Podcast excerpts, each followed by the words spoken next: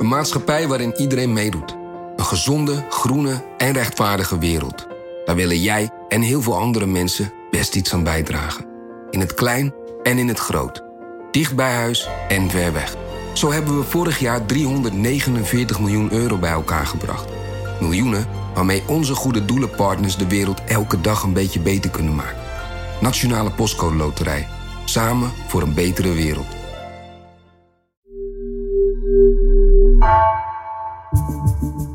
Vanaf de redactie van NRC het verhaal van vandaag.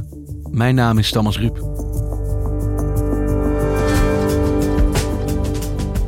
Het was een historisch besluit. Het demissionair kabinet gaf onder grote druk strikt geheime notulen vrij van de ministerraad. Zelden hebben we zo'n inkijkje gekregen in de werkwijze van ministers achter gesloten deuren, ziet verslaggever Lemja Aharouai. Wat gaat dit betekenen voor het vertrouwen in een toch al zeer gecompliceerde formatie?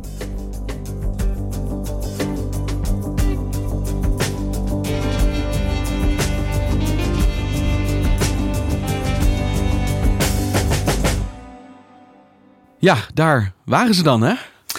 Ja, het was uh, om heel precies te zijn uh, 19 uur 49. Staat hier op de redactie natuurlijk gewoon letterlijk de tijd te doden totdat die stukken zouden komen. En uh, op dat moment kwam er een sms'je binnen van de Rijksoverheid. Die krijg je als journalist altijd als de ministerraad is afgelopen. En nu stond er een tekst bij. Er is een brief aan de Kamer gezonden met bijlagen. En deze worden zo snel mogelijk geplaatst op rijksoverheid.nl. En wij zaten natuurlijk vooral te wachten op die bijlagen, want dat waren de notulen. En die notulen, wat was dat nou voor een document? Ja, kijk, um, eigenlijk was het een stapeltje papier van iets meer dan 30 uh, pagina's. Uh, maar het was tegelijkertijd een heel belangrijk stapeltje papier, omdat het uh, gaat om uh, notulen van vergaderingen tussen mei 2019 en november 2019. En dat zijn niet zomaar notulen, het zijn notulen die alweer die formatie alweer aan het wankelen brengen. Den Haag is weer in reparoer. Er is weer een reden om met z'n allen over elkaar en met elkaar te praten. Hey, en Lemja, als ik me niet vergis, is de informateur Herman Cenk Willink onlangs aangesteld juist om rust en orde en vertrouwen en meer van dat soort steekwoorden te herstellen in Den Haag en tijdens de formatie. En dat lijkt me, als ik het hoor, eigenlijk gewoon mislukt. Kijk, uh, Cenk Willink die is aangesteld om het vertrouwen onderling tussen die fractievoorzitters, en vooral in Mark Rutte, om dat te herstellen. Uh, je kan je voorstellen dat is nog meer beschadigd. In plaats van dat er stappen vooruit zijn ge gemaakt, zijn er misschien door deze notulen wel wat stappen achteruit gezet. En kun je ons mee terugnemen naar het moment van zijn aantreden, hoe hij ten verschijnt? Goedemiddag. VVD-leider Mark Rutte ligt zwaar onder vuur in het Tweede Kamerdebat over de mislukte verkenning. Het is nu een whodunit geworden. Wie belde Mark Rutte? Ongevraagd om half acht vanmorgen. Hij heeft gelogen voor de camera. Voorzitter, dit is gewoon niet geloofwaardig. En hier scheiden onze wegen. Voorzitter, ik heb niet gelogen. Hoe denkt u geloofwaardig verder te kunnen? De heer Rutte. Ik heb niet gelogen. Nou ja, na de nacht die we inmiddels de nacht van Rutte kunnen noemen, uh, is er echt, mm -hmm. Thomas, ontzettend veel gebeurd. Ik zal proberen je er een beetje doorheen te leiden. Want Dankjewel. in die nacht uh, van dat debat van Rutte is een motie aangenomen, uh, ingediend door onder andere D66. En daarin werd gevraagd om een nieuwe informateur. Iemand met statuur, iemand die wat verder van de politiek afstond. Ja, en als je dat soort woorden hoort, dan denkt iedereen hier op het Binnenhof eigenlijk maar aan één persoon. En dat is hem uiteindelijk ook geworden. En dat is Herman Tjenk Willink. En hoe komt het dan dat je dan vrijwel automatisch bij hem terechtkomt van alle mensen? Nou, dat komt uh, onder andere door dit dossier waar het allemaal mee is begonnen, namelijk de toeslagenaffaire. Dit is nou typisch zo'n dossier waar zoveel mensen bij betrokken zijn geweest, dat je best wel moet zoeken naar iemand die dat niet is geweest. Iemand met gegarandeerd schone handen hier. Precies. En daarbij is het ook nog eens zo dat uh, Herman Tjenk Willink, die heeft een reputatie van moeilijke formaties uit de slop trekken. Dus dan ging weer de rode telefoon op het nachtkastje van deze man, zoals ik me een beetje voorstel. Help. Ja, terwijl hij er zelf niet echt per se heel veel zin in had. Hè? Hij, uh, hij, uh, hij vond het eigenlijk wel tijd voor iemand anders. Zei die ook echt wel uh, meermaals voordat hij gevraagd werd. Verwacht u nog enig, op, op enig moment een telefoontje van Mark Rutte? Wilt u informateur worden? Het is volgens mij armoede als je moet constateren dat je alleen bij een 79-jarige kan uitkomen. Maar ja, die telefoon uh, is inderdaad uiteindelijk wel gewoon afgegaan. Maar wat is hij toen gaan doen? Hij moest verkennen op welke wijze uh, uh, de vorming van een nieuw kabinet kon plaatsvinden. En hij moest in het bijzonder onderzoeken of en zo ja, onder welke voorwaarden er ja, tussen die partijen voldoende vertrouwen zou kunnen bestaan of weer ontstaan. Want je kan je voorstellen, ja, dat, dat, dat vertrouwen dat, dat was er gewoon niet meer. En wat hij deed, en dat doet hij vaker bij formaties, is eerst even een fase van rust inbouwen. Zijn uh, gevleugelde uitspraak is ook: uh, formeren is faceren. Uh, en wat hij deed was: eerst mochten alle 17 fractievoorzitters bij hem langskomen, één voor één, op de stadhouderskamer, hier in de Tweede Kamer. Um, en hij begon met de kleinste partijen. Dus de eerste die bij hem aan mocht schuiven was uh, Sylvana Simons van Bijeen. En de laatste die bij hem aan mocht schuiven was uh, Mark Rutte van de VVD. In de tweede week deed hij iets opmerkelijks. Toen vond hij dat niet de politici aan de beurt waren. Maar toen sprak hij onder andere met uh, Kim Putters van het Sociaal en Cultureel Planbureau. Met Reinier van Zutphen, de nationale ombudsman. Hij sprak met uh, de SER. Dus hij sprak um, met, ja, met vertegenwoordigers van, je zou kunnen zeggen, organisaties die juist gaan over de burger. En helemaal niet over politici. En pas in de derde en laatste week van zijn opdracht was het nog een keer de beurt aan alle fractievoorzitters. Weer in die volgorde van klein naar groot om bij hem langs te komen. En dat was vorige week. En dat was inderdaad vorige week. Iedereen keek er rijkhalsend naar uit, want dan zou eindelijk die, ja, die formatieperiode echt kunnen gaan beginnen of niet. Maar ja, toen gebeurde er weer iets in deze formatieperiode waar eigenlijk steeds maar weer iets gebeurt wat alles aan het wankelen zet.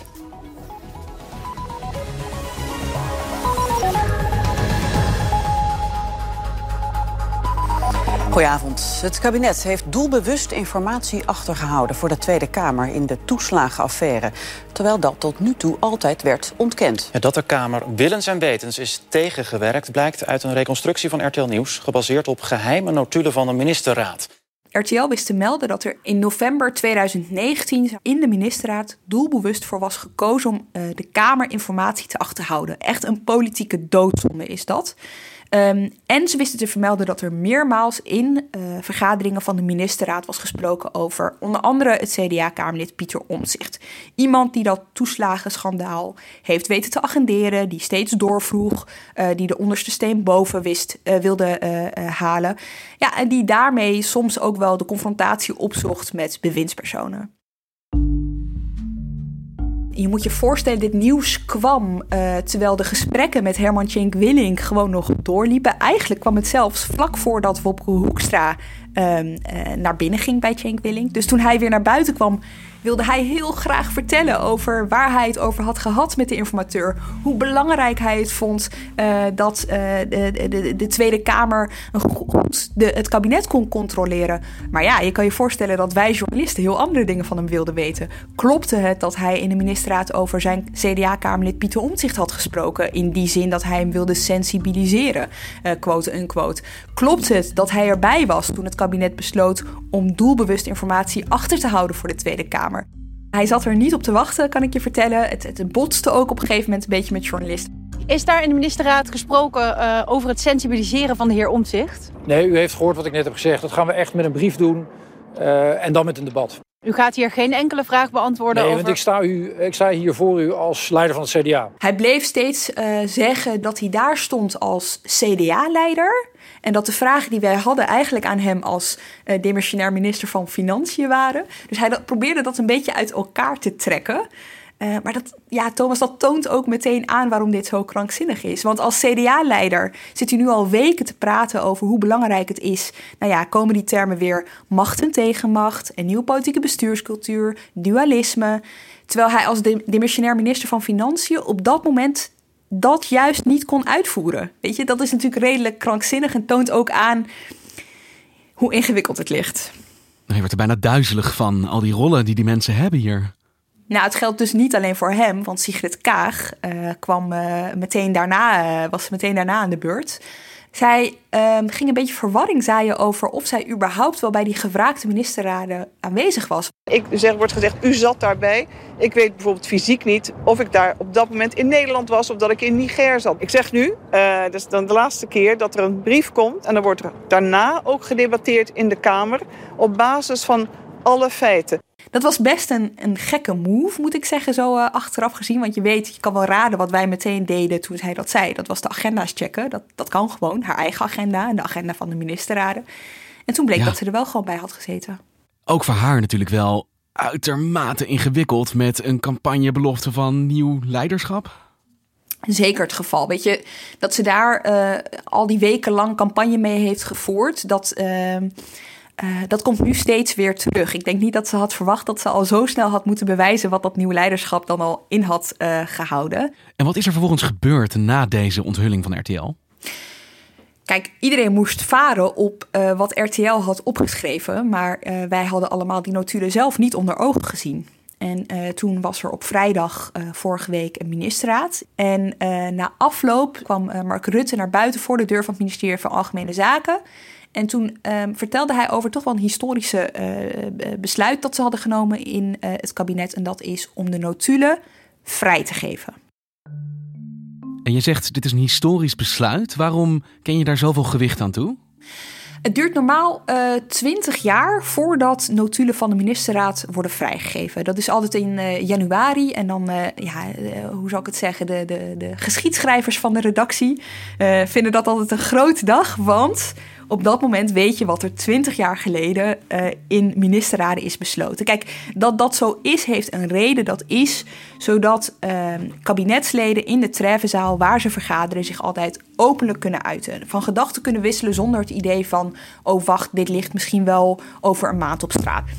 Nu is het nog geen anderhalf jaar geleden dat die vergaderingen hebben plaatsgevonden. De meeste hoofdrolspelers uit die vergadering uh, lopen hier nog steeds rond en hebben nog steeds politieke ambities. En ook nog eens in een periode waarin die toeslagenaffaire eigenlijk ja, steeds meer een eigen leven is gaan leiden, steeds groter is geworden, steeds meer aan het licht brengt. Ja, dat is gewoon echt ongekend. Hey Lemja, jij hebt die notulen inmiddels gelezen. Wat lees jij hier nou in? Nou, weet je, Thomas, uh, ik loop hier nu 2,5 jaar rond in Den Haag. En een belangrijk onderdeel van je werk als politiek verslaggever is dat je er steeds probeert achter te komen wat er gebeurt achter gesloten deuren. Waarover wordt gepraat, hoe er over wordt gepraat. Um, dat is altijd een hele, ja, een hele ingewikkelde jacht naar informatie. En nu is die informatie gewoon gepubliceerd. We hebben echt een heel leerzaam inkijkje gekregen in hoe het inmiddels dimensionair kabinet Rutte 3 te werk ging.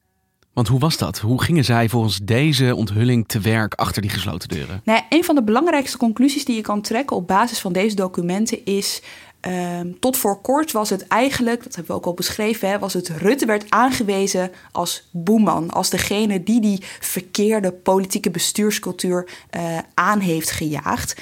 Maar deze stukken laten zien dat echt iedereen medeplichtig was geweest. En dat uh, Wouter Koolmees, de missionair minister van Sociale Zaken, D66er, vaak het voortouw nam in het bekritiseren van Kamerleden van coalitiepartijen die hun nek uitstaken, die kritisch waren op het uh, beleid. Uh, eigenlijk deed echt iedereen mee. Cora van Nieuwenhuizen, uh, minister van Infrastructuur namens de VVD.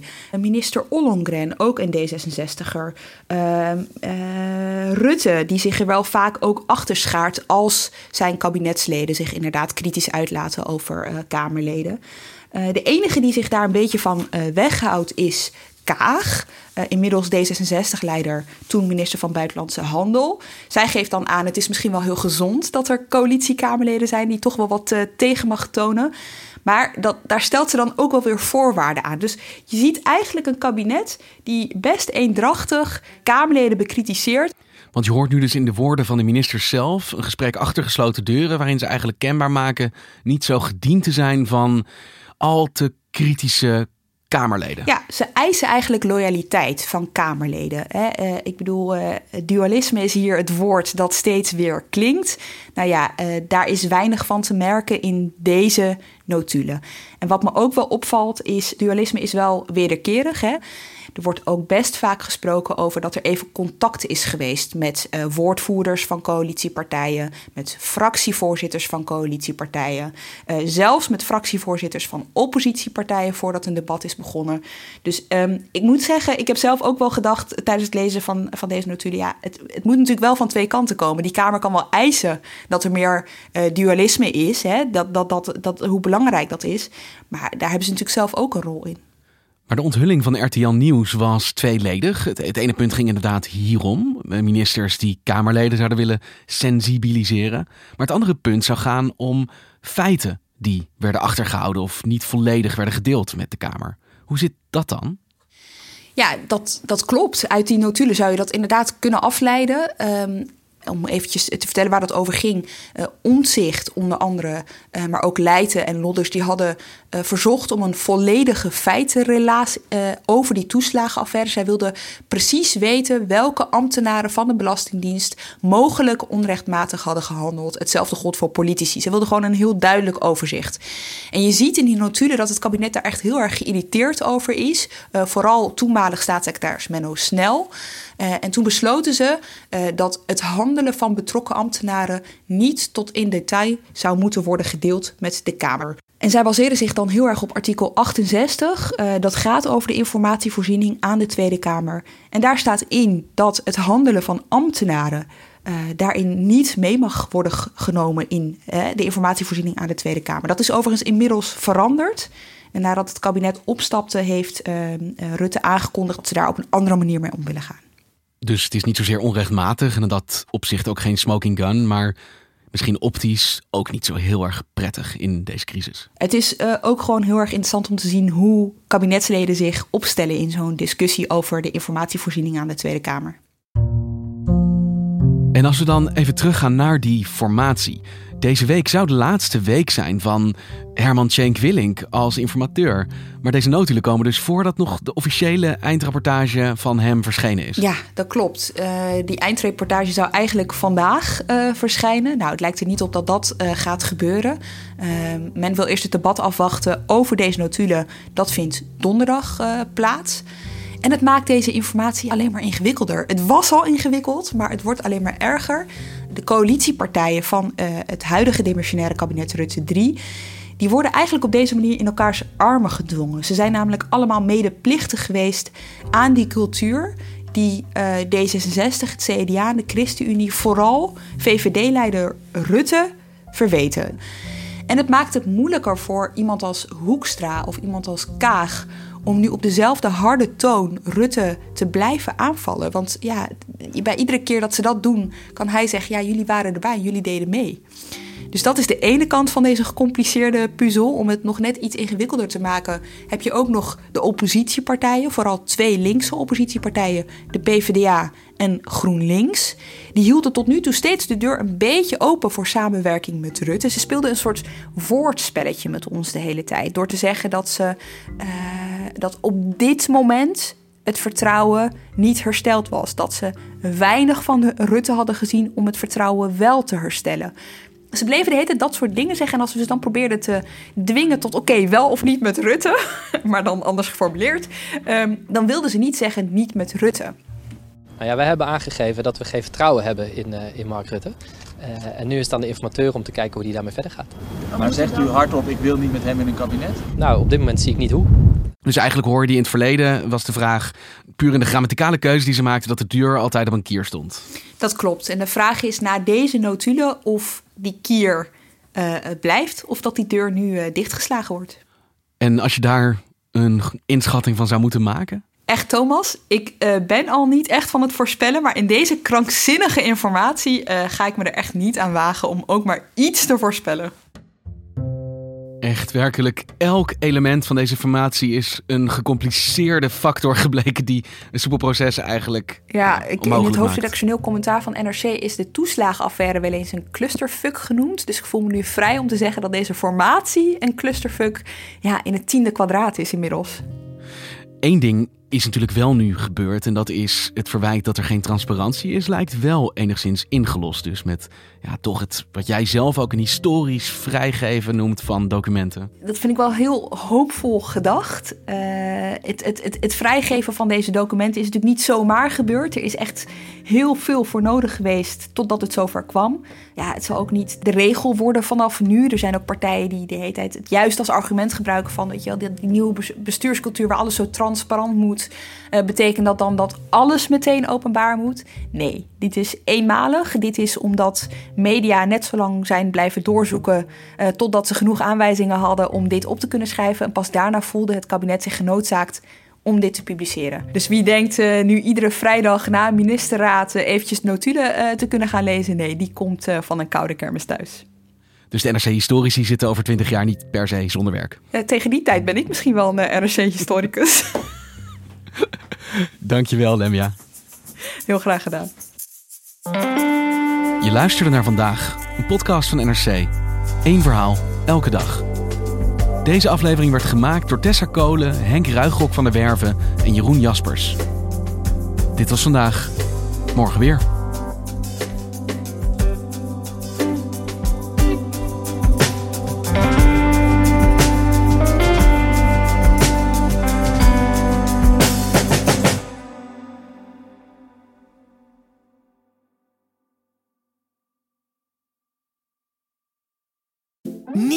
Aquarius Red Peach Zero Sugar.